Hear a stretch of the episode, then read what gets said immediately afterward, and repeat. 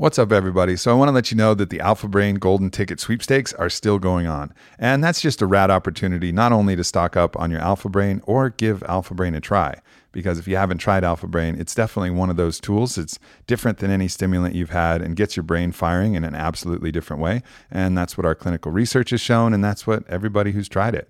You know, we've sold over a million bottles of Alpha Brain and the results are in. It works. It's awesome. So, this is a great opportunity, though, because if you get the Golden Ticket sweepstakes, everybody is a winner. And there's a bunch of cool shit that we're giving away from kettlebell sets to different other products, discounts.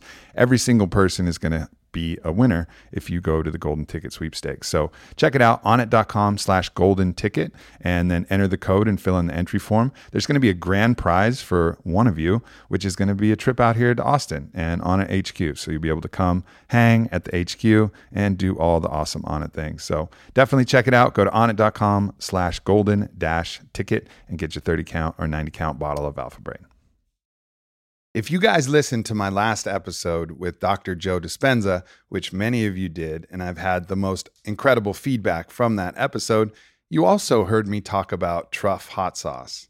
And I've opened myself up to talking about the absolute very favorite products that I have found in my life.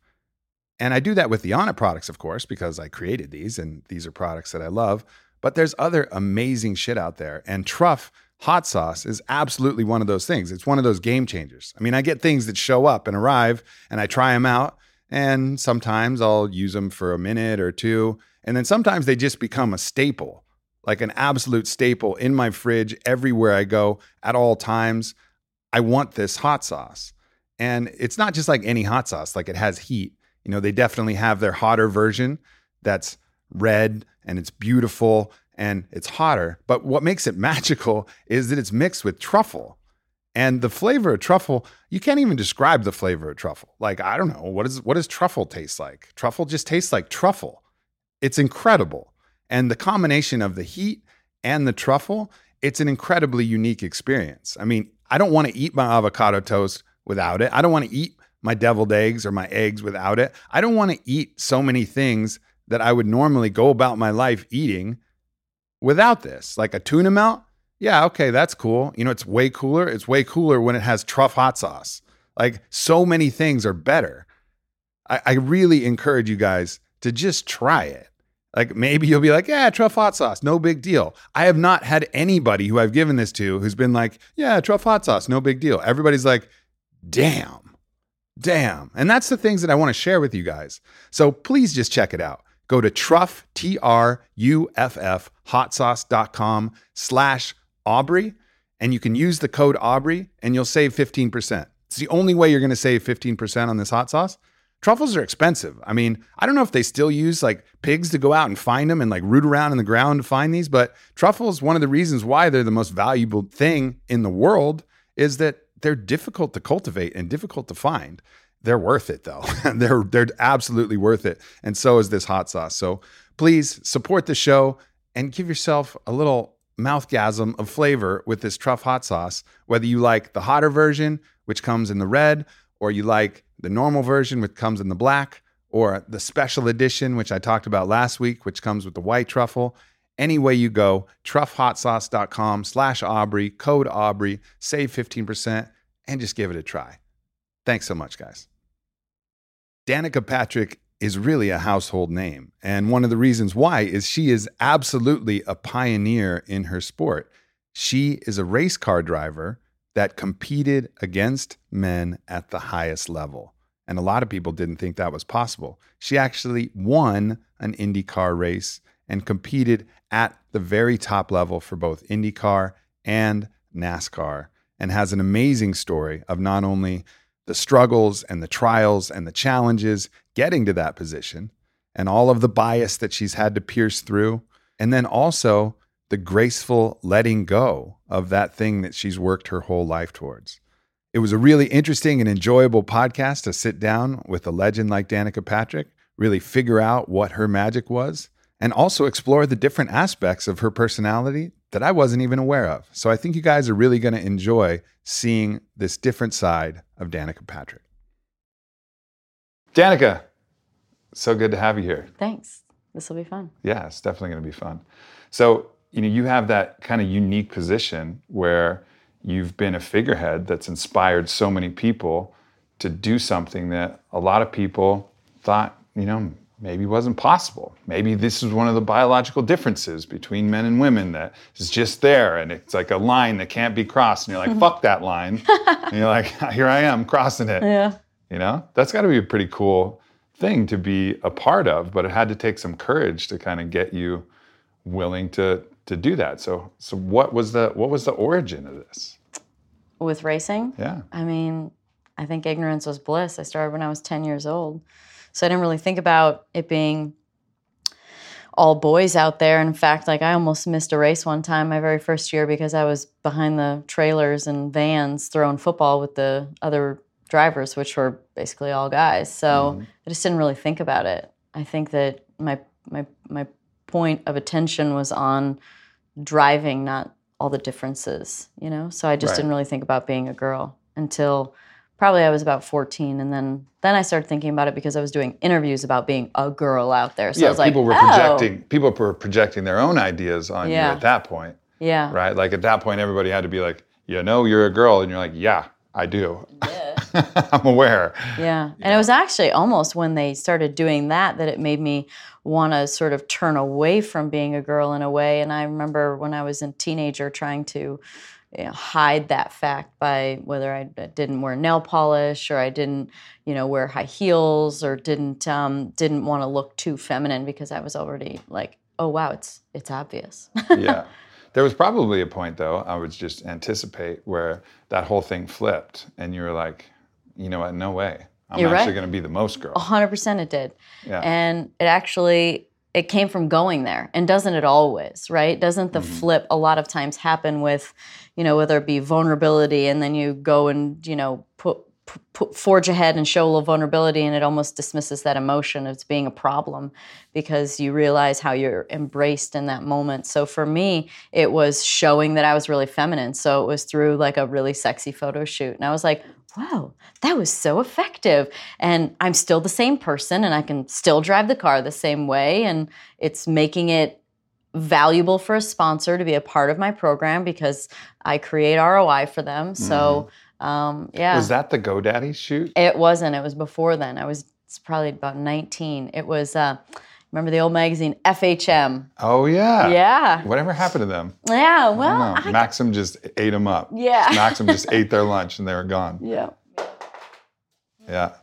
That's uh that's really interesting. And then, you know, that probably helped because as soon as you embrace so whatever it is, like when someone's calling you out about something and you're a little shy about it, it's almost like it draws the wolves forward. Right. Mm-hmm. Like they'll like chase you into whatever place that you're trying to retreat. Yeah. But the minute you stand out in front Yeah. and go like, Yeah, I am. What Yeah. of it? Everybody's Yep. like, Yep. Oh yeah, okay, cool. Yeah. Calling good. it out takes the power away from it Mm-hmm. and sort of um, calms everything down, and nobody wants to attack you about it. And you also don't need to feel insecure about it anymore, then either, once you've called it out, because you're like, well, I've said it, so it's out there, Yeah, it's there. whatever it is. What role did Janet Guthrie play in in your kind of in your career, in your kind of at least mental understanding, and just knowing that she had kind of paved that that way in you know obviously a different type of racing, but nonetheless like mm-hmm.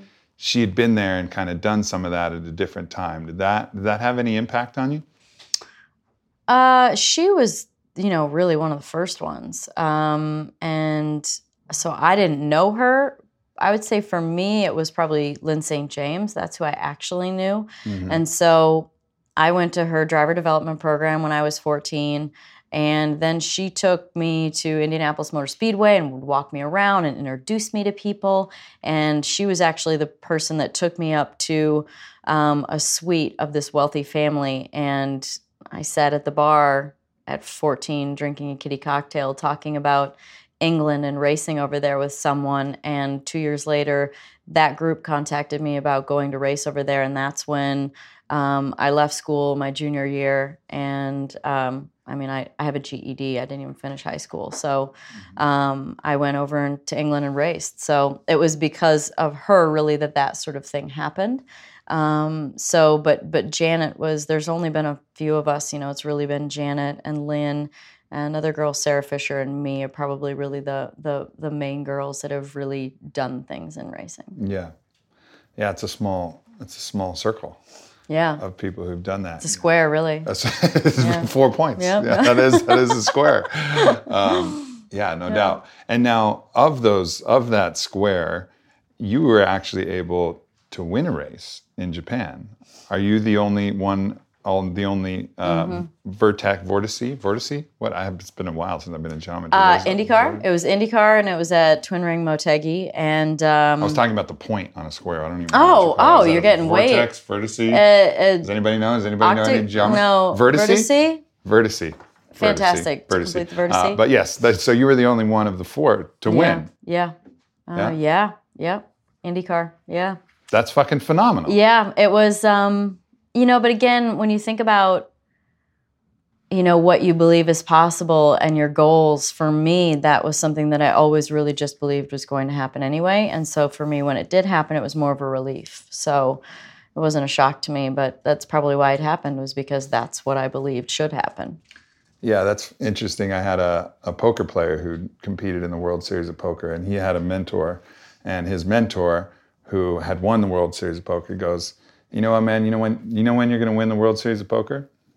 When you're not surprised if you win the World Series of Poker. When it doesn't mm. matter, like when that's just like, oh yeah, of course I won the World Series of Poker. Mm-hmm. Like you know you're that good. Mm-hmm. You know that you're that prepared. Yeah. that yeah it's not like you imagine it being so exciting like woohoo like i can't believe i won like you won the lottery or like That's the, shock. like the price right? is right that's the shock. excitement's shock. right but when you've done it and you've visualized it you've Yeah. done the work you've gone through the whole process you know you're that good. You've experienced the letdowns before it that felt Yeah. like they should have resulted in it. yeah Yeah. yeah that's i think that's something that's really it's really interesting because it in some ways you don't get that exhilarating rush but you get the long-term satisfaction of it but Mm-hmm. Yeah. that's the only really way the universe works the Yeah. universe works Is when- that how you feel like it operates for you? Do you feel like when Yeah, you accomplish sure. things, it's more of a relief or For sure. know, when I mean, it. when my book, for example, this is a recent one. When my book became a New York Times bestseller, Mm-hmm. it wasn't like I'd seen that so many times, and even in the cover of the book, we left the space for it, and I just visualized that happening so Yes, many times you when it happened, that, yeah, when it happened, sure. it was like everybody else around me was like wahoo, and I was like, uh huh, yeah? Well, that's why we left the space. yeah, that's exactly right. Like that's why that that's why we moved the title down. Powerful, So but some people aren't brave enough to dream into that. They almost don't feel like they deserve it. Probably, whether it's New York Times bestseller book or whatever it may be in their life, but. I think a lot of times people don't feel like they deserve it.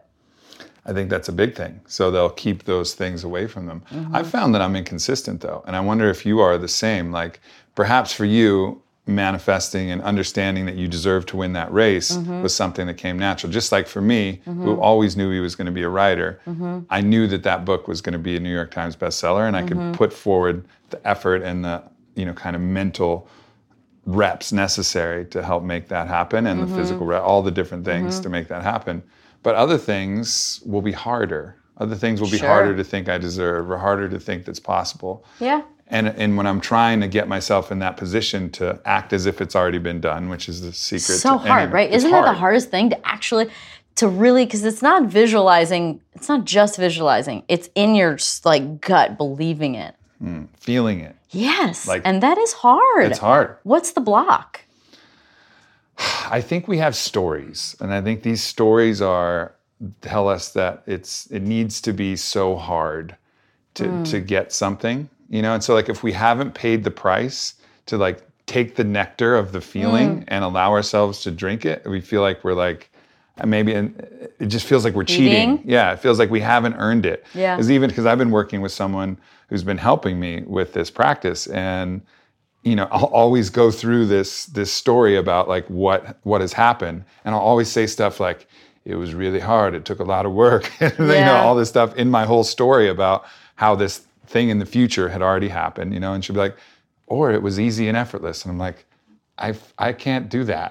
Like i can't i can't go live in the reality where i received something of great value and it was easy and effortless. I, I have to tell the story that it was hard work you know lost nights of sleep.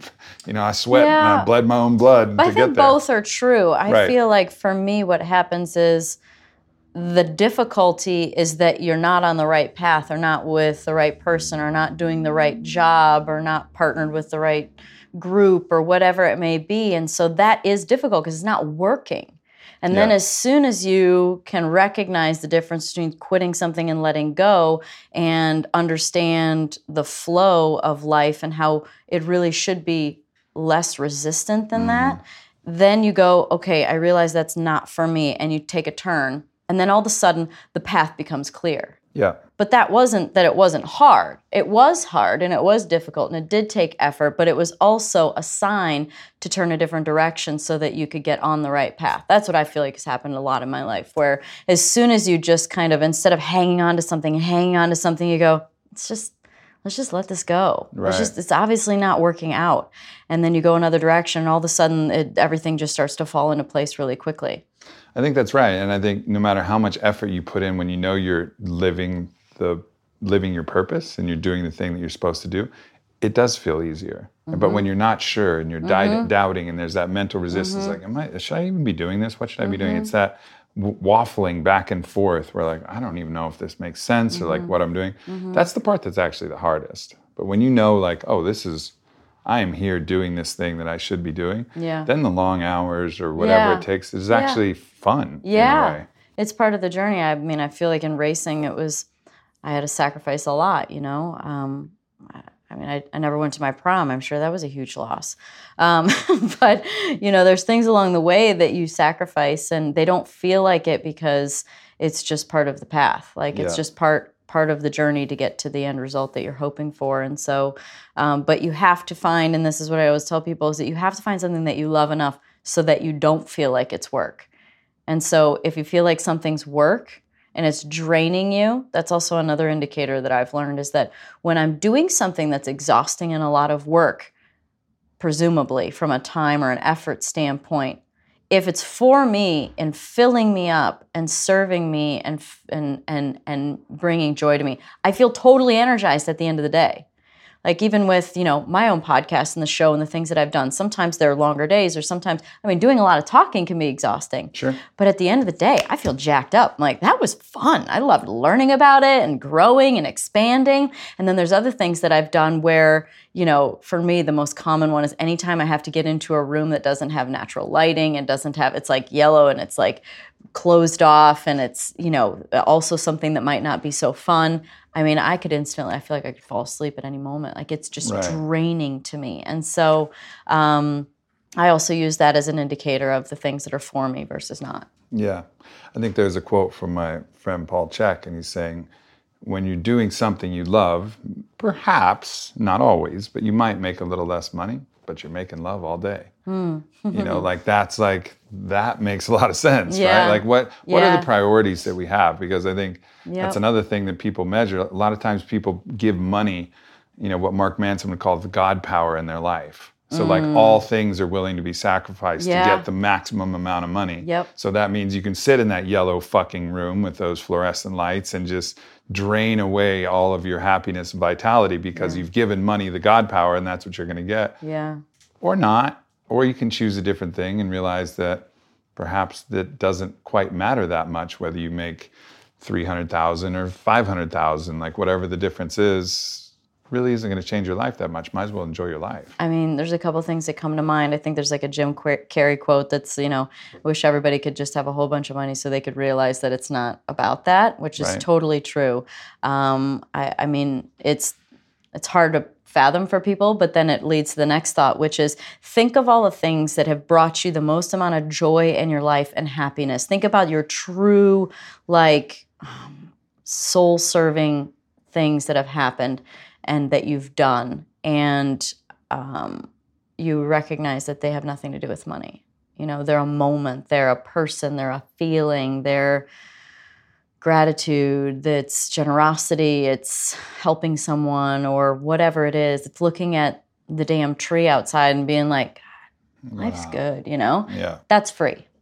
Yeah, all that stuff, and it's uh, you know people look at. I think that it's just those stories that are told. You know, the stories that are told through some some way through either other people or advertising or Yeah. whatever, where you think you get the new car and then that new car makes you happy. Yeah. Every- but Or you- the story you've you told don't. yourself. Yeah. right? I just did a little Instagram post with a quote on it, and it was like, Our problem is that we keep repeating these same bad stories over and over again. Like, change the narrative, you know? Mm-hmm.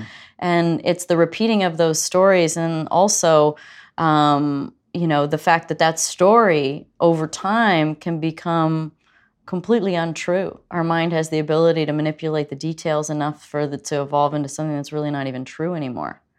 You're going to talk to Joe Dispenza. He'll tell you. He'll tell you all about that. I think that's who I learned that from. Yeah, and then it's just it's rewriting the codes, like Mm-hmm. the operating software of the human being. And most of the time, we just do this blindly and asleep. You know, we're just operating on the conditioned codes Yeah. Of society as a whole, saying Yeah. you should be this, you should do this, Yeah. work really hard, then you get to retirement, and that's when you get to enjoy life, or whatever the codes are that your parents have shown, Yeah. or whatever. Say, oh, you got to go to college because, well, why? What what do I have to do that for? I mean, you got your GED, Yeah. you're fucking crushing it Doing okay. doing all right you know and like that's the that's the time we live but back then that was really something that was important in the cultural framework I, I feel like we're breaking away from this um, sort of step and repeat production of life and into people that are independent thinkers and thinking outside the box. You're one of them.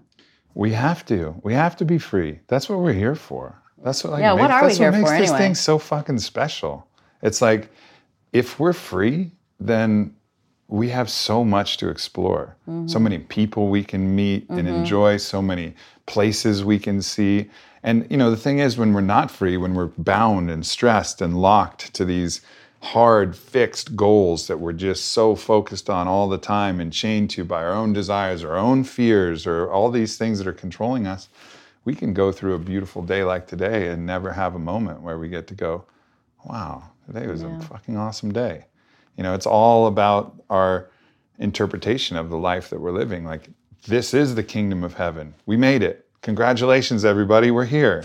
we just got to believe it and accept it. Yeah. You know, it's not someplace we're going when we die, it's here Yeah. now. Yeah. If we can get ourselves in that framework. Yeah. And I think that's the reminder to myself and to everybody that, you know, I'm trying to trying to remind everybody like mm-hmm. welcome to heaven population everyone let's go let's enjoy this here now Yeah, and we were talking about you know the work on the self first. You know, work on yourself first, and so um, you know if you can control, if you can let basically your happiness be dictated by you and not anyone or anything else, you can reside there pretty easily if you can Yeah. find ways to do that. The problem is it's hard, right? We hard. whether we look at our job and our uh, affirmations or our relationship and whatever it is, like we're looking. There's it's hard to just not let those things affect us, but the less those things can affect us, the more happy we can be. So mm. really, it starts with you Yeah. or me. You know, it starts and with just the and just the awareness of what's happening and not being so invested in whatever emotion you know one of my the the spiritual masters that i read is a guy anthony demello and he mm. talks about instead of saying i am depressed you know be the observer of your depression mm. and say ah there's a depression that you know there's a depression that is in the one that i call me. You know there's a depression there. I observe that. It's not me. I'm just observing that feeling of that feeling of like kind of sunken emotion and that feeling of exasperation and hopelessness like that that it makes it less real, maybe? then then you have then you take that kind of impartial observation of it and you can look at it and then you can track where Mm-hmm. it came from and you can track what it is. And then you can actually surrender to it and say like ah okay this is okay and you know he really attributes that skill to being really happy is not always being in a joyful state that's Mm-hmm. probably not possible but if we can be aware of all the things we're feeling and offer some appreciation to them Mm-hmm. it'll allow them to pass through just like you know the weather in Miami or something. You know, it's rainy for a moment, and then you just allow it to pass through. You don't even take off your swimsuit because you know it's going to get sunny again here sometime soon. Leave you the space on the book, the bestseller. Yeah, exactly. Keep that swimsuit on. Leave the swimsuit sun- on because it's going to get sunny again. Because you your just next go, book. Leave the "Ah, swimsuit on." Leave the goddamn swimsuit on, for sure. I have a question for you though. So, one of the things that's challenging is that you get used to chasing thrills, right? Like the thrill of being in a race or winning a race, that's a fucking thrill. Or like the thrill of a, a new relationship or the thrill of a achieving something. Like these thrills we orient ourselves towards. And then as the landscape changes then there can be something of a vacuum that you might feel. Have you experienced like feeling the vacuum of not being behind the wheel at these races? And, and how have you dealt with that that was uh, never what i loved about it anyway mm. um, i think that was what i had to realize in the end was you know and admit to myself almost was that I loved racing, but it was a certain part of it that I loved that I could recreate in other ways. And so I didn't love like the thrill of driving. And in fact, I'm not a daredevil. The like people could tell you that that are close to me like I'm not I'm not the one that's like I'm I'm not I like to stay in my comfort zone, but then push it and expand it, but not like jump way outside of it and um, hope for the best. Or I don't like to think that I could get hurt. Like that was like those things were never a thrill for me. So when people are like, "Do you love going fast?" No, in fact, I if we could all just be going 40 but doing the same thing, it'd be fine for me. I mean, it sounds a lot, cool, a lot cooler to say I went 240, but yeah. um, uh, oh man, those go karts went way faster than that. I think I was going 80 mile an hour at about nine years old when I was a kid. So, um, so I, what I loved about it was um, I loved setting a goal and achieving it. I mm. loved the journey of hoping and believing that better was on its way every year, every season, every race. I loved that. You know, I was um, connected to that emotion of hope and being able to improve. And so at the end of my career, when I had again look you know another thing in my life is looking for signs. I'd never lost a sponsor in my life and all of a sudden my primary sponsor left. And various other things were happening that were sort of pointing in the direction of letting go versus quitting. And so I didn't I'm not going to say I didn't try really hard to to continue on after mm. I lost my sponsor at the beginning of 17. So um, I, I I felt like for me, I was like, it's I'm okay with change. Like, yeah. I mean, I feared a little bit at first, like in like a normal human being, but then I think it may be better than I could ever expect if I can just let go and let the next thing come in. And so I just wasn't really super happy anymore. And most of all, though, I didn't feel like if I would have got an offer, offer to drive for a team that I thought was presumably better than the one I was on with a more opportunity, sure. I'd been like, let's go. But it was going to, for me, feel like uh, uh, it was going to be a, either a worse team or for sure less money and things like that. Which you know, if you told me, you know, drive for free, but you're gonna, you know, win the Daytona 500 this year, I'd be like, okay, yeah, you know, but you yeah. can't promise those things. So um, for me, it was just about improving, and I, I, I, lost, I lost the ability to hope for that anymore. So right. I had to let it go. So to you, it was really about that process of just getting a little bit better every mm-hmm. single day, and that was really what you were most passionate about to the yeah. most part. And racing was just the avenue by yep, which you were able exactly. to apply that framework and mentality. Yep. And then with that, you can apply that to anything. anything. You can apply exactly. that to your show. And what I also loved in the end, and I remember the last couple of years feeling the gravity of it, was that, and if, for me it was never enough, but for other people it was, so it, it was still powerful, was just I could inspire people by just being out there and for me that was not worth like i, I running 20th was just not going to do it for me. Mm-hmm. but for others just doing it and being different was enough. And i was like wow that's a powerful role to you know try and break people of these um, you know negative thought processes and reoccurring thoughts that they can't do something because nobody has or because being different is bad or wrong. It's like i was able to show them that being different was a tool and yeah. And it was possible and so i really loved at the end i was like i felt this responsibility to use this unique talent given to me some little old girl from roscoe illinois to mm, you know be on this big stage and show them that it was possible and being great was also possible and so that kind of kept me going at the end that I, I didn't want to waste that opportunity but then i realized that i could still do it in other ways yeah yeah, I think that's a really important thing for all of us to remember. I still think though, like, all right, you won the, it was the Japan 300 that you won, mm-hmm. right? Mm-hmm.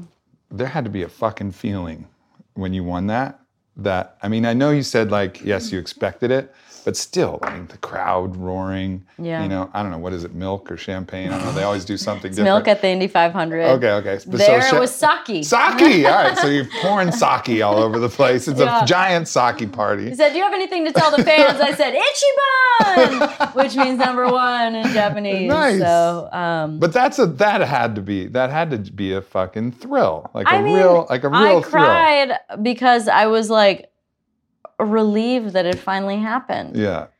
Yeah, I, I mean that's all I can say. I mean, was I happy? For sure, I was happy. But Mhm. was I like climbing a fence and jumping up and down and doing burnouts? And no, I just parked the car and got out and stood in the seat and you know just like put That my would be a hands over my face and went, though, "Holy shit! It finally happened." So Danica Patrick is obviously one of those individuals that has worked her life to achieve peak performance. And to do that, you have to do a lot of different things. You have to train the right way, you have to eat the right way, you have to use your natural environment, food and light and water and everything that you can do to get yourself in an optimal state, all the mindset practices. But in addition to that, you need to really support the body in every way possible. Now, most of us aren't at Danica Patrick level, but we all have those things that we're striving towards, all have those things that we want to be optimal for. And that was really the reason behind creating Onnit. But we also want to make it easy and make it simple. So Onnit has a ton of amazing formulas. And we decided that if we put them all together in a simple day and night pack and called it Total Human, it's really the evolution of what a multivitamin always wanted to be when it grew up. It's supplements targeted to specific systems, providing those vitamins, nutrients, minerals that are going to help support you in your daily life. And it's one of the easiest things to do. You just open up a day pack, take it for breakfast, open up a night pack, take it with your dinner. Done. And know that you are being supported in the best way possible. So please go to onnit.com slash Aubrey.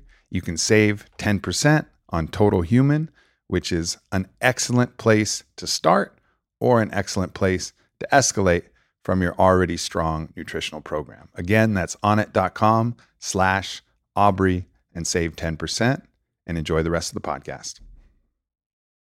Yeah, I mean, you look at these. Mo- I mean, I I was a basketball player. I never did anything particularly impressive with it. But there's those moments where you have a crowd Mhm. and like you hit that three to end the Mhm. game, and everybody's jumping around, and like you, it just feels really good. Or you like drive to the hoop, and like someone fouls you, and you score anyways, and you just roar at them like ah, and like that, feels. That feeling. must be nice. That yeah, it is. It's fun. but then like, what do you do? Is now I'm a 38 year old dude, and what am I going to do? Go to the Y? You know, so like I can't some go to the examples Y. of this. So I have a helmet on, and the car is, you know, screaming at 200 and some miles an hour with, you know, 700 horsepower, and I've got earplugs and all the rest of it on, and uh, you can't hear. So it's not like when I took the lead, I could ever. Hear. So the the best example would be at the Indy 500 in 2005.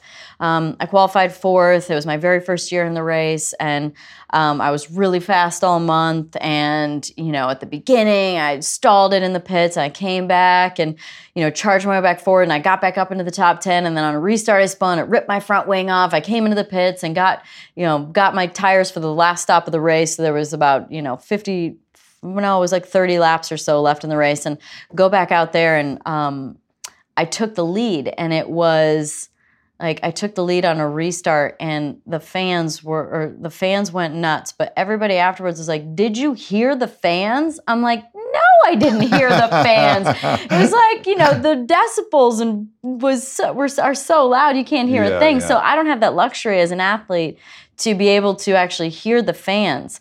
So the only thing that I have as an example of that was that when we would get introduced on before the race, it Sure. driver introductions, and you'd get in a car and drive around the track and wave to the fans, and you know that's the only time they could see you from a very very far distance of what you know the real human being instead of just like the vessel you were in, and so. Um, you know, people would, you know, cheer loudly and you'd drive by, you know, wave and they'd cheer some more. And I remember telling people towards the end of my career that this is something we take for granted that you know what a pain in the ass we have to go do this driver introduction drive around the track and whatever we just don't want to have to do it but someday we'll look back when we're done racing and be like, man, we just had our name said and people screamed for us, Yeah. you know?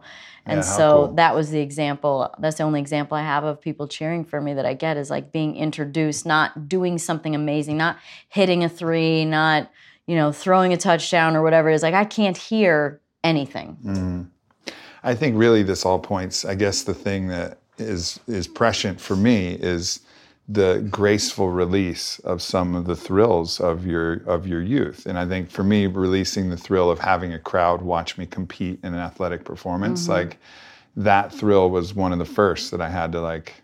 Okay, I got to kind of let this go. Like, there's really. I mean, I would try a little leagues and stuff, but no one no one really cared enough for me to care enough for it to actually like engender the same feelings. And then there's lots of other things like the thrill of making your first, you know, million dollars or mm-hmm. making your or being with some, you know, whatever whatever the thing is, whatever the thing is that gives you that thrill, eventually you have to have the grace to let go of that and embrace whatever that new thing is and not Yeah. hold on all too tight to the Yeah. old ways and say like that's kind of that glory days mentality right it's the people who've never let go of those thrills with grace and say yeah that was rad Right. that was really beautiful but you know what there's other thrills and for me my thrills are a nice quiet afternoon in the garden when the Mm-hmm. leaves of the temple bonsai are, are whispering in the wind and it feels just so Yeah. good Well, what, you know? what's the problem? Why can't why can't we move on? why can't we move on that's an interesting question i think um,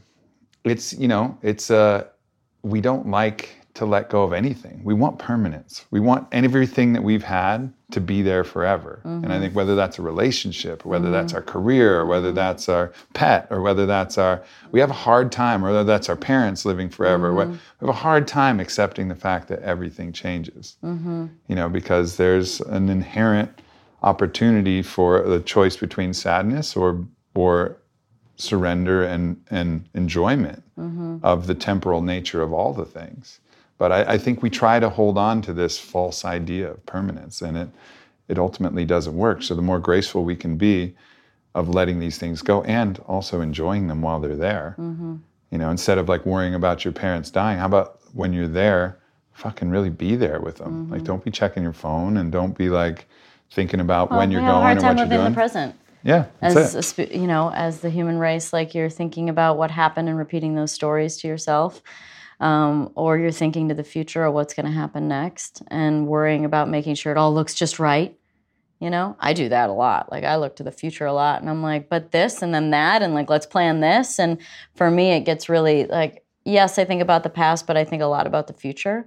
And so for me i have to bring that in and bring that to the present do you think more about the past or do you think more about the future do you think Probably more about the future. Mm-hmm. Yeah, but you know, bringing it to the present, it requires a certain level of trust. you know, like Mm, sure, trusting right? that, trusting that it's it's going to work out. Because you know, the fuck, the fucking thing is, yeah like we're all pretty much batting a thousand. like no matter what's happened to us, like we, we've done all right.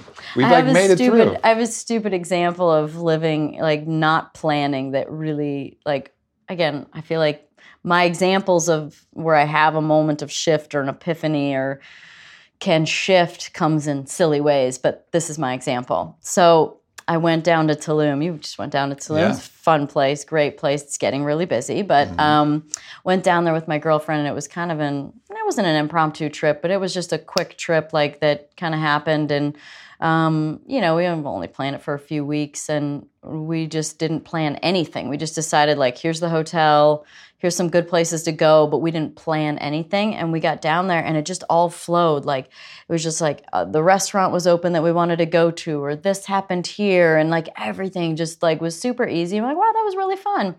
And so I thought, oh, the next trip down, um, I take Aaron down to Tulum. I'm like, this is a fantastic place. I want to make him love it. So I'm like, I planned everything. And I'm going to tell you, like, almost half of the things that I planned were either they canceled them, they turned out horrible, they didn't even have a reservation.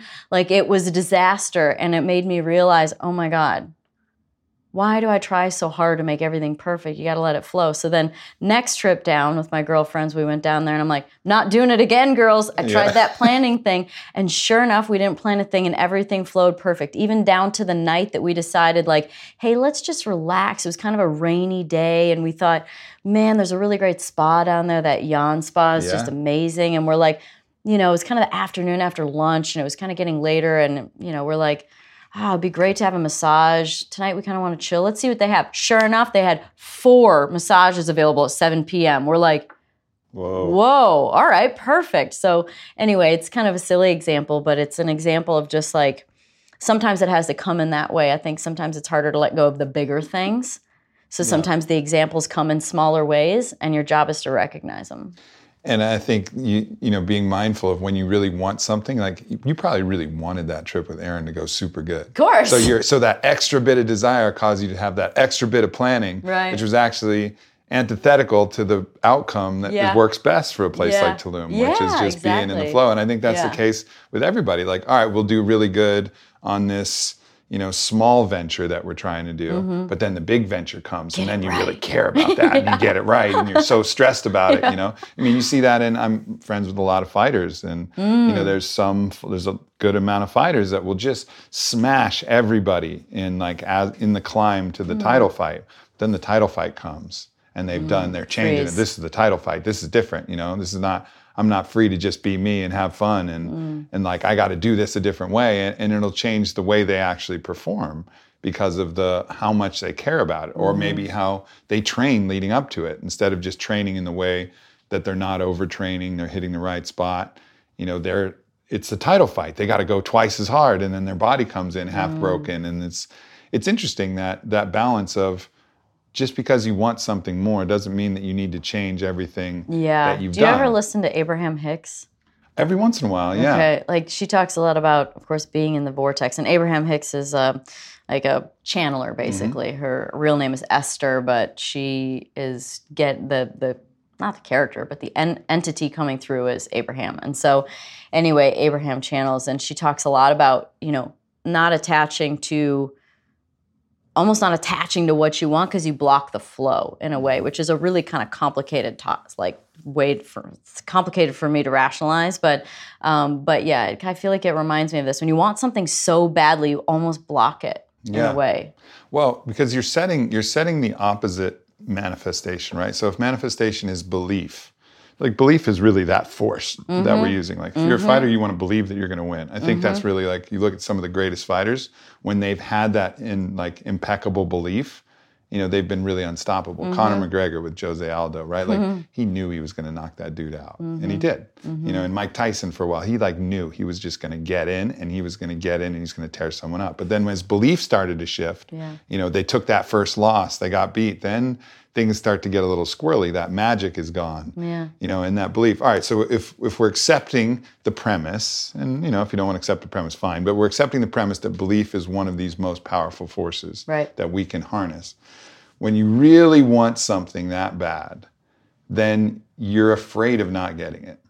And what is fear? Well, fear is the belief that it's not going to happen. Right. Of course, the polarity, right? If you want something so badly, you're scared that you You're won't get it You're Scared that too. you won't get it. Shit, that's it. That's it. That's the one. So you're you're having two opposing manifestation Mm. kind of principles. One is your fear, which is a negative belief, and the other Mm-hmm. is your confidence, which is a positive belief. And so those are going to cancel each other out. And so you're going to have some medium, Lucas warm belief Mm-hmm. Yeah, thing yeah. that's not that's not going to work as good for you. detachment right i know that's Right. important that's an important topic to you detachment and you know disconnecting from the outcome of things but that's that's Mm-hmm. something i mean i remember a long long time ago reading the book the seven spiritual laws of success by deepak chopra and um, detachment from outcomes. Again because i'm a future thinker not really a past thinker. I'm not a regretful person like what do you change in anything in your history? Eh, nothing. I mean it just it, it brought me to today. Yeah, right. i think about the future a lot. So detachment from outcomes is my biggest challenge. Yeah, connection to process, detachment from outcomes, Mm-hmm. and just do the things that you should do. Mm-hmm. You know, to make to make those things happen, and you know, enjoy those things. Be present with those Yeah. things. Yeah. You know, and I think that's going circling back to that manifestation and how it's difficult because we feel like we have to work. But if you actually just stay present with that process and realize that this process of believing it as if it has already been done, elevating our mm. emotional state to meet the future state that we're trying to do, let's just stay present there. Let's not mm. allow ourselves to think whether we deserve this or not do that. Let's just be present with this thing right now, just for this thing, and focus on that step. And then what's the next step? Well, the next step is going to be a walk. I'm going from here to here. What do we want to do in that walk? Do we want to obsess and worry about what we're going to do? Or do we want to look at the trees and like Yeah. see the people and give that one smile to that one person who is lost in their own thing and you smile at them so big that they go, "Oh, hey." Yeah. You know? And like little things, little ways that you can shift the world by being present. I was reading um, a book. I'm still reading it as I'm a slow reader, um, but it's called Frequency, and there was an example of you know the energetic feel of things to feel into how it feels to really resist something or be angry, and then and then go there, really feel it. Now go to the emotion of trying to like have sympathy or patience or understanding or love or gratefulness or whatever it is that could also be a view of the situation and really feel that and then identify which one just feels better. And you're like, oh shit, the good one feels better. Of course it does. But we just love to live in that other one of like victim, sad, you know, mentality. It's like I, I'm sure that there's, I think I've heard about. I'm not, I don't remember it well enough to be an official, but I think there's some kind of like a hormone or a neurological sort of spark that happens with this negative emotion and that's Sure. why we repeat the stories because we we then get a rush Yeah, and we we, go for that rush Every and, emotion is tied to a neurochemical cocktail. Mm. And it's usually a cocktail of a variety of different things, you know, whether that's adrenaline, cortisol, norepinephrine, whatever whatever these things that are released Hmm. in this negative emotion. And then our receptor sites, this is what Joe Dispenza talks about. Our Mm-hmm. receptor sites get habituated to these things. And as they get habituated to these things, they get hungry for them. So we'll find a way to Mm-hmm. Oh, yeah. give ourselves the emotional state that will feed our bodies addiction Mm-hmm. to these negative things. But if we also, similarly, if we live in a positive state, we're addicted to those positive Yeah. feelings. So we'll Yeah. find the way to turn anything that you know might be perceived negative into something positive because we're addicted to the positive feeling. So it's like switching your body over yeah to be addicted to the positive Yeah. feelings. I'm somewhere in the middle. I'm just like super confused. My body's addicted to everything. So I like I like going down the negative rabbit holes. I like the positive rabbit holes. Yeah, yeah. It's just like my body's Yeah. just like give it all to me. Yeah, I Let me agree. feel it. I'm with you. I do. I love going down those rabbit holes of conspiracy and whatnot. And then I'm like, not productive. okay, let's go down the spiritual one now. You know? Yeah, for sure. For Um, sure. It's true though. It's um, we're just um, the brain's very interesting. It is. It is. And how it interacts with the whole organism is also very interesting. Mm-hmm. Yeah. Sounds like really a lot of what's getting you excited now is this exploration of mindset, spirituality, like an understanding of how the human being really like operates. Mm-hmm. Yeah. Is that is that really where you find yourself Yeah. being most passionate now? Yeah, because you know the mission is to have the happiest life possible, but life just gets in the way, and you're like, that's. But it's also, I think, like we can change it, neuroplasticity or repetition of a new kind of action. I, I mean, I feel like for me, an example of it without really being as you know deep in it as I am now, as far as like trying to make a difference in my life actively on a daily basis. But a long time ago, I was told I was kind of negative, and I'm like, oh, okay. So then I started recognizing the times I was negative. And first step is recognizing them, right? Yeah. First step is to go, oh, that was mean. Somebody walks by and you judge and you go, well, that's mean. Jesus, I don't know them. and so you think to yourself, something positive as a as a switch it. You first switch it right? Because you can't stop the in, instinct at first. It's just like just coming. And that's your that's your you've done so many reps that's normal. Um, so then you you change it and you're like oh well maybe they're doing their best or maybe they're having a hard day or gosh they i like this about them or they seem this. And then all of a sudden after enough time of flipping the script and going to the positive side of things, you start to realize that you go positive more often than you used to, and then more often. And you can never totally shut off the negativity or the judgment, but you can definitely flip it to the point where it's the most prominent one. Yeah, it, and it starts with that awareness. Yeah. You know, taking that impartial view of, Yeah. oh wow, look, I'm being really negative and judgy right Yeah, now, and and, not and not having the shame because the shame will prevent you from actually looking at it. If you're ashamed of that, then you won't be able to look at it Mm-hmm. Yeah. because you'll be ashamed to acknowledge it. But if you Yeah. acknowledge it, like, oh wow, I'm being really pessimistic right now. Wow, I'm being really. I'm really being really negative, or I'm just wallowing in my own, you know, shit right now. Why am I doing that? You know, Yeah. and you just have that impartial view, then it gives you the opportunity to shift. Yeah. And then also the other thing is then choosing other people who aren't agreeing with that same thing. Like if, if judginess is something that you're working on and all your friends are super judgy and you just go to public places and just shred people and that's just like your that's your thing you do, that's probably not gonna be helpful. Yeah, that's bad reps. That's bad reps. You know, it's just gonna be reinforced by Yeah, your by your social circle. So trying to shift that social circle, find people who reinforce those positive attributes, that's gonna be helpful. Yeah, yeah, I, I, I completely agree. Do you believe that as you do, you do you believe in like frequency of your body or energy, and you know, the more positive you are, the more you attract positive people?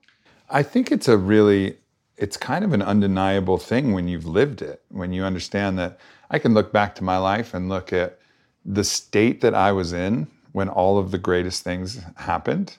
Mm-hmm. And the frequency of that state has a very clear signature, mm-hmm. you know, and that, that signature was, and it, this, is- this precipitates that thing happening. You know, it's mm-hmm. like getting yourself in this state where you believe something really positive is about to happen and it's happening and that's when it happens.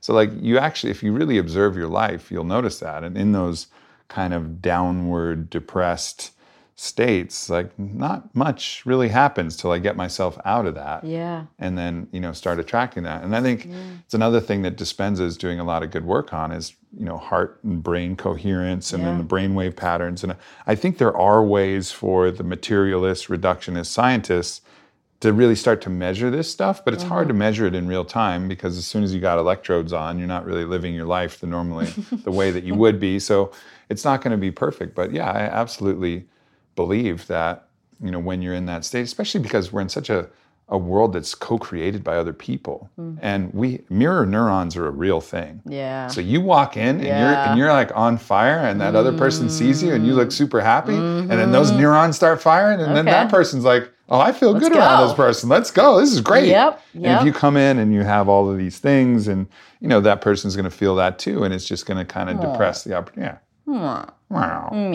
Meh. Exactly. true. It's so true. it's there's there's no doubt about it. So true. one of the best things we can do is just to start working on ourself, get Yep. ourself in that positive state, and then watch the world change around us. On my continued quest to show you guys the things that I have found that I absolutely love the most, the next thing up is Paleonola.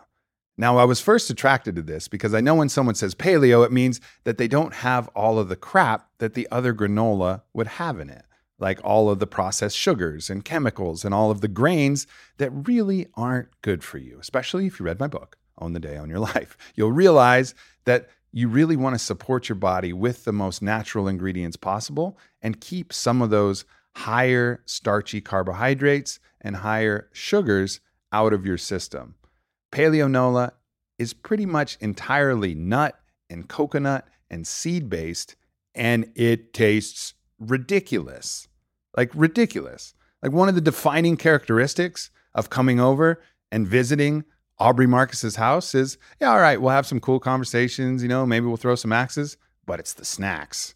The snacks are the thing that everybody's like, damn, bro, your snack game is on point. And why is because I go out and I'm looking and I'm finding these things that really are game changers. Like granola is awesome. It's awesome on yogurt. I put it on top of my smoothies for this little kind of smoothie concoction where I got like the berries and like the smoothie, and then the top is all granola. And sometimes I mix it with banana milk. I'm actually a big fan of banana milk, which also doesn't have a bunch of sugar. And you don't think you can make milk out of it, but you can make pretty much milk out of anything, fucker. And that's the truth. And banana milk and paleonola is like one of my absolute favorite snacks. So I really encourage you guys to try this. Like, along with the truff hot sauce, along with everything else that I'm talking about, these are game changing foods. Like, once you try this, you're gonna be like, okay, I get it. You win, Paleo Nola. You won. Congratulations. Like, this is the one. Now, I really dig the original flavor, but they have all kinds of really dope flavors for you to check out. So please just go check it out. Paleo Nola, like it sounds. Paleonola.com slash Aubrey is where you want to go. You'll get 15% off and order your own Paleonola. It's also available at Whole Foods, but please, to support the podcast, go to paleonola.com slash Aubrey. Save yourself 15%. You'll get it for cheaper. It'll be delivered to your house, and you'll make sure that you're able to get it and just try it. And just please talk to me about this. Try the banana milk or milk, whatever you want, and put that in there. It's so dope. Like, trust me. Like, I'm not going to talk about things that aren't dope. Like, I really, I actually, I dare you, you know, go try Paleo Nola and be like, yeah, it's not that good, bro. And I'm like, fine. I want to look you in the eye. I want to look you in the eye when you tell me that. So again, thank you for tuning in. Paleonola.com slash Aubrey. Save yourself 15% and help support this podcast that we all love so much. I think it's also, you know, like you said, have good people, you know, the people, the kind of energy you want around you to help you because there are sometimes things that you don't even notice about yourself that you're happening and maybe it's something that was programmed as a child. Maybe it's you know something that's in your subconscious that is just the way you operate and you've never been challenged on it. And so it's just normal for you or maybe it's something you grew up doing seeing. Um, maybe it's a bad story you've told yourself over and over again. Um, but when you find but you know having people around you that are honest and willing to point things out too that also can be something so you have to be open-minded enough to to realize that because sometimes sometimes it's um, hard to see it for ourselves. And so being being yeah. having that openness and that um, humility to say you're okay, you're right. All right, I have all right, I have a question for you. So let's say you have a friend, good friend. Okay. Right, but you know they have they have some you know what what could be perceived as a as a, as a kind of a, a character challenge. Let's say their ego shows pretty pretty aggressively, yeah. right? Like they got you know your ego's showing, bro. You know, okay. but but that's like a real core part of who they are, and they're actually doing well with life, and they're pretty happy. And it's not like they're not like in a downward spiral. Like you okay. don't need to save this person, right? And but like every time they post on Instagram, you're like, God damn it, you know, you're so like, annoying. like like ah. Like why would you do that? Yeah. why would you post that? Like yeah. you know like and it's it's like a blind spot. Mm. you know what i mean? A judgment call like why don't you what, like, how do you feel comfortable? Like what, yeah like do you not feel like an idiot right now or? So so like what what do you do in that situation because you're talking about like helping your friends yeah. you know like and letting yeah. them know. And it's it's interesting thing because you don't want to be like hey bro your ego's showing man because then you'd be like it's it's awkward. I think it might be me going god i just can't take a selfie. I sound feel stupid. Unless i have something to say. I mean this would be me. I'd be like unless i have something like something where I can be impactful or like yeah. a message and I just need like a launching point of a photo to give the message, like something like that. Like otherwise I just like I mean, content just because you look good or you yeah, you know well, love it like normal, you're bragging about like yeah. does it come from a does it come from an insecure place like i try and you know i'd probably just try and project what is comfortable for me to see if anything kind of peaks on that other person to make them realize but what if like, it doesn't what if like they what if they're looking at your posts and seeing it and like commenting and like uh-huh. vibing with it and then uh-huh. it's still still samesies mm-hmm. like do you mm-hmm. think like what's the role what is, what do you think the the what do you think the role is because as I was having this this debate, actually, I was like, what is the what is the the kind of responsibility of a good friend? Like, how much do you point out the stuff that you can see, and how much do you just allow your friends to just mm-hmm. like, you know what, you'll figure it out. Well, is it hurting you? Right. I think no, that's an observation. Right? Is it hurting you? and then if it if they're not um, I mean, if it's not hurting you, then it's just really, I would think, you recognizing something in yourself that you're not comfortable with. Mm. So it's really yeah. your thing. Yeah. They look, are, are, apparently just totally fine. They're commenting on yours, totally happy with it. It's they're obviously different than theirs, and they're great. They're good to go. But you have your own identity of what you're comfortable with. They have their own. They're happy with yours. Mm-hmm. You're not happy with theirs. So is the problem really theirs or is it yours? It's mine. You just solved the problem for me, Danica. And I think that's and I think that's basically you know really it's not hurting anybody honestly. You know, like if someone's hurting someone, then I think you do have the responsibility. But when it's Right, not exactly. hurting, it's me actually applying my own value system Mm-hmm. and in my own way having my own judgment hierarchy that I'm applying and and pretending that that's a there's like an ostensible correct way to do things, but but perhaps not. Mm-hmm. No, I mean, unless it's something where someone's perpetuating a, a false image, like, you know, I'm thinking I'm like going down a, a route of like photoshopping and altering No. things and making, th- like creating a false identity to make themselves feel good. Like, you're not, that, that would be something where I'd be like, you're making other people feel bad. They don't know that's not real, you know? That's, Right. No, so that could be a, that could be a reason. If No, not, then, me. then, as, then it's just, This is on your me. own comfort zone and you're just it's it's showing it's showing you something hmm. How wise. well i am more towards 40 than anything so No, it's very true though, and I think that's I think that's something important for anybody who has those any kind of judgmental tendencies, and then mm-hmm. that can be through spirituality, that can be through all of mm-hmm. these things. I mean, I think one of my great spiritual teachers, Paul Selig, that's really what he talks about is like recognizing that no matter where someone is, mm-hmm. that might be exactly where they're supposed to be, and Yeah. that is just as good as where you're at. Like there is no spiritual materialism where like, oh, I'm woke and this person's not woke. Look how asleep they are. Yeah. Like, no, maybe they're exactly where they're supposed to be and they're going to wake up when exactly when they are or maybe it's not this lifetime and maybe this is perfect. So that totally leads to a question i have. So do you what do you do you believe in reincarnation? You know i believe in it but I, i'm not it's not something that i've been able to see clearly. Like i'm an experiential spirituality kind of like that's how i do it. I go and i do the plant medicine ceremonies and i explore mm-hmm. you know the cosmos that way and i get downloads and answers to questions and I haven't got any clear message about reincarnation, but I'm very confident that it is. But I haven't like seen a past life or Right. something that I can say like I know for sure.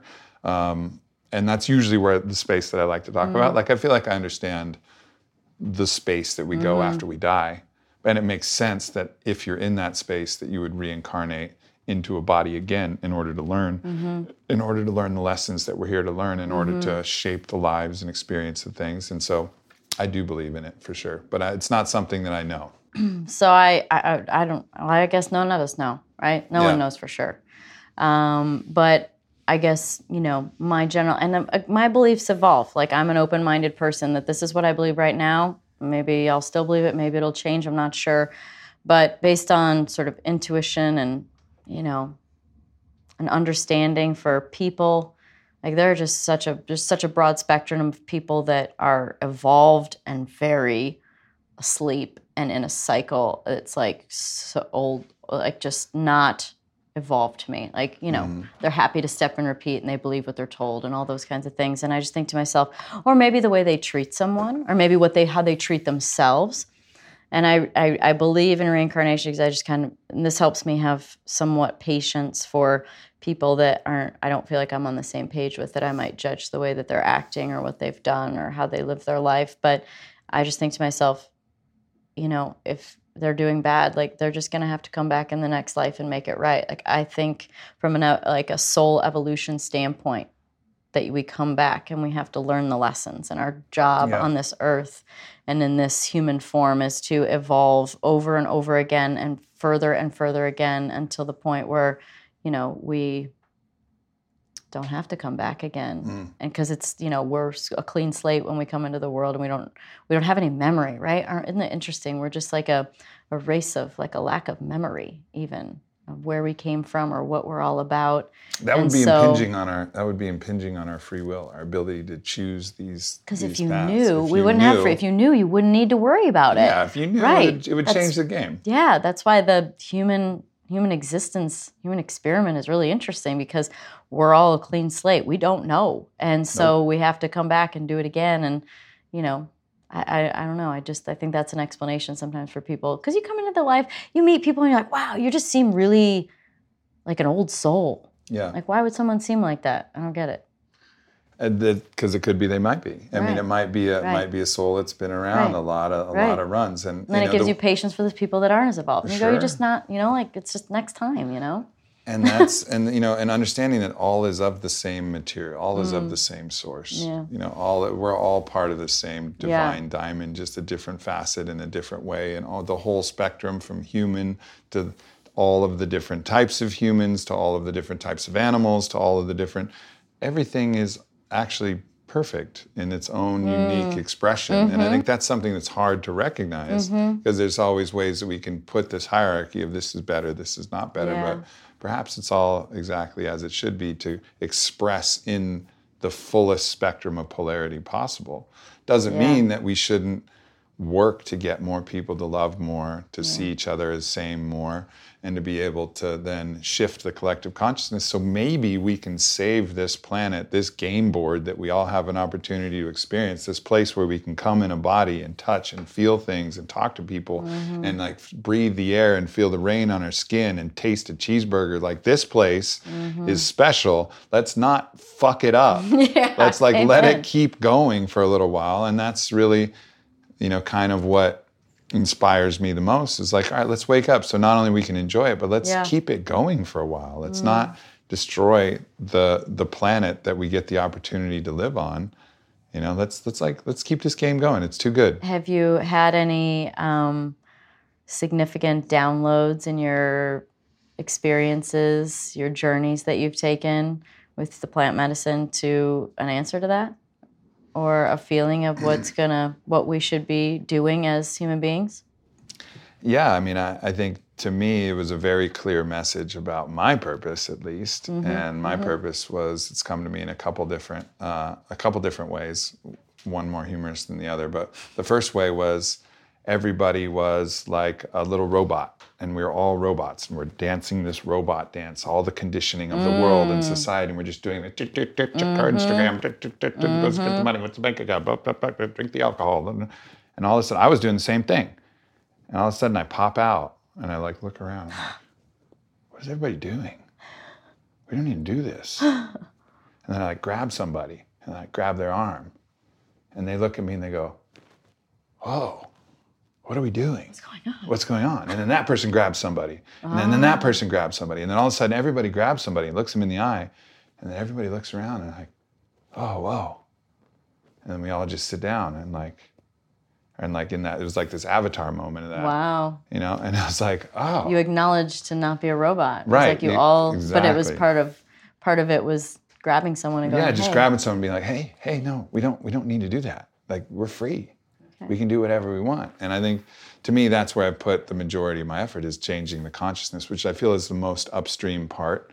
You know and i have the greatest respect and admiration for people who are changing the downstream elements like people making sandwiches and helping serving food at the soup kitchens and going to like that's all super important. Right. For me that's not what i've always felt like my purpose was my Right. purpose was to Right. help affect the most upstream node of consciousness Yeah, to get I, people I, to wake I, up I agree with that. and that's the and that's really what you know that clear vision that that keeps me that keeps me going Mm. the funnier version of that was when i was in a, i was in a i was like the the captain of a basketball team it was like an nba team which Okay. obviously i was never near close to that good but we're all playing the mannequin challenge we're all like Okay. stuck in the mannequin challenge and we just stare for like an un, impossibly long time and then finally i was like yo homies we don't have to do the mannequin challenge. And then I was like, look, we can move around. And everybody's like, yeah, oh, why are we doing the mannequin challenge? Like, there's no reason for that. Don't and you know, need to so be clones of each other. Ex- exactly. Or, Like, we don't have to follow this Yeah. thing and just all stay still for no reason at all. Like, the the whole idea though is just like free. Like sometimes we get conditioned to be in a position where, you know, we're just following somebody else's drumbeat. And, Yeah. uh, that's not independent thinkers are, you know, to be an independent thinker is powerful, and powerful for you and powerful for the world. Yeah. Where do you see, and I know we got to wrap this up here, where do you see now in this next chapter for you? Where do you see yourself, you know, kind of creating the impact that you want to create? Obviously, you've really given Yeah. people a- an amazing amount of inspiration, Yeah. showed them that things that Yeah. they thought were not possible are indeed possible. Like, done a, an amazing amount of work. But what's that next? Yeah. What's that next phase for you? Well, um, you know, I think from at least the past and what I've done, um, and then I'll talk about the future. But um, so when I go do speaking engagements, um, you know, I really love kind of sp- spreading that message of empowerment and dreaming. And so I will sort of chronicle all these other businesses that I have and and reflect on the fact that they started out as just ideas and now they're businesses. So some you just have to have an idea and you have to know what the hell you want to do. And there's so many people that, you know, you're like, what do you want to be when you grow up? You can ask an adult that. Like, what's your loftiest goal? They don't even have an answer. So it's, you know, pushing people to actually answer that question for themselves instead of being that robot just yeah. on a just going over the same program over and over and over again um, so you know whether that's you know my wine um, i have a vineyard in napa called somnium and um, I make nice high-end cab wine, and so the name of it is Somnium, which means dream in Latin. So, mm-hmm. and I tell the story that, that that started out as literally a dream of me standing over on this knoll in the middle of Napa Valley, looking south to the beautiful fog, pulling into San Francisco, drinking wine at 10 a.m. and thinking, God, I want something like this someday. And that was the only idea I had. Um, my book that came out last year, um, pretty intense, was a health and wellness book. So um, there's a workout, there's recipes, there's mind body um, chapters. It's broken up into thirds. Um, so, you know, that's really just like an action point, launching point for someone to take charge of their life, to start to, you know, look at their the way they think in a different way or you know eat a little bit more consciously or take care of their body and respect their body um, which is essentially respecting yourself sure um, so those are those are a couple of the businesses that I go into. Um, but moving forward, um, you know, I, I am starting my own podcast called Pretty Intense because it's just a really good way to describe me, and um, and it also encompasses, you know, it's about the it's en- encompasses the the t- t- topics of the book. So yeah, you know, mind, body, food, wellness, all that stuff, which I'm super interested in. So um, so that is really the biggest place that I feel the ability to open people's minds up you know when we're this it's such a wonderful format that it is now and thank god the days of five minute interviews are not so you know they're there and i've done plenty and i'm sure, sure. i'll still do plenty but you know this platform to be able to dive so much deeper into topics is um, really cool and so um, you know i i do it on my own already. I, I already listen to podcasts. I already listen to youtube videos. I, I listen to all that stuff. Um, so for me to be able to kind of share that passion and love um, with you know interesting people like yourself and so many others. Um, is I believe like the next the the the real the really deep dive. Yeah. You know, it's to awesome. helping people inspire people to think a little bit differently or just purely be open minded. Um, but really, it's about self reflection.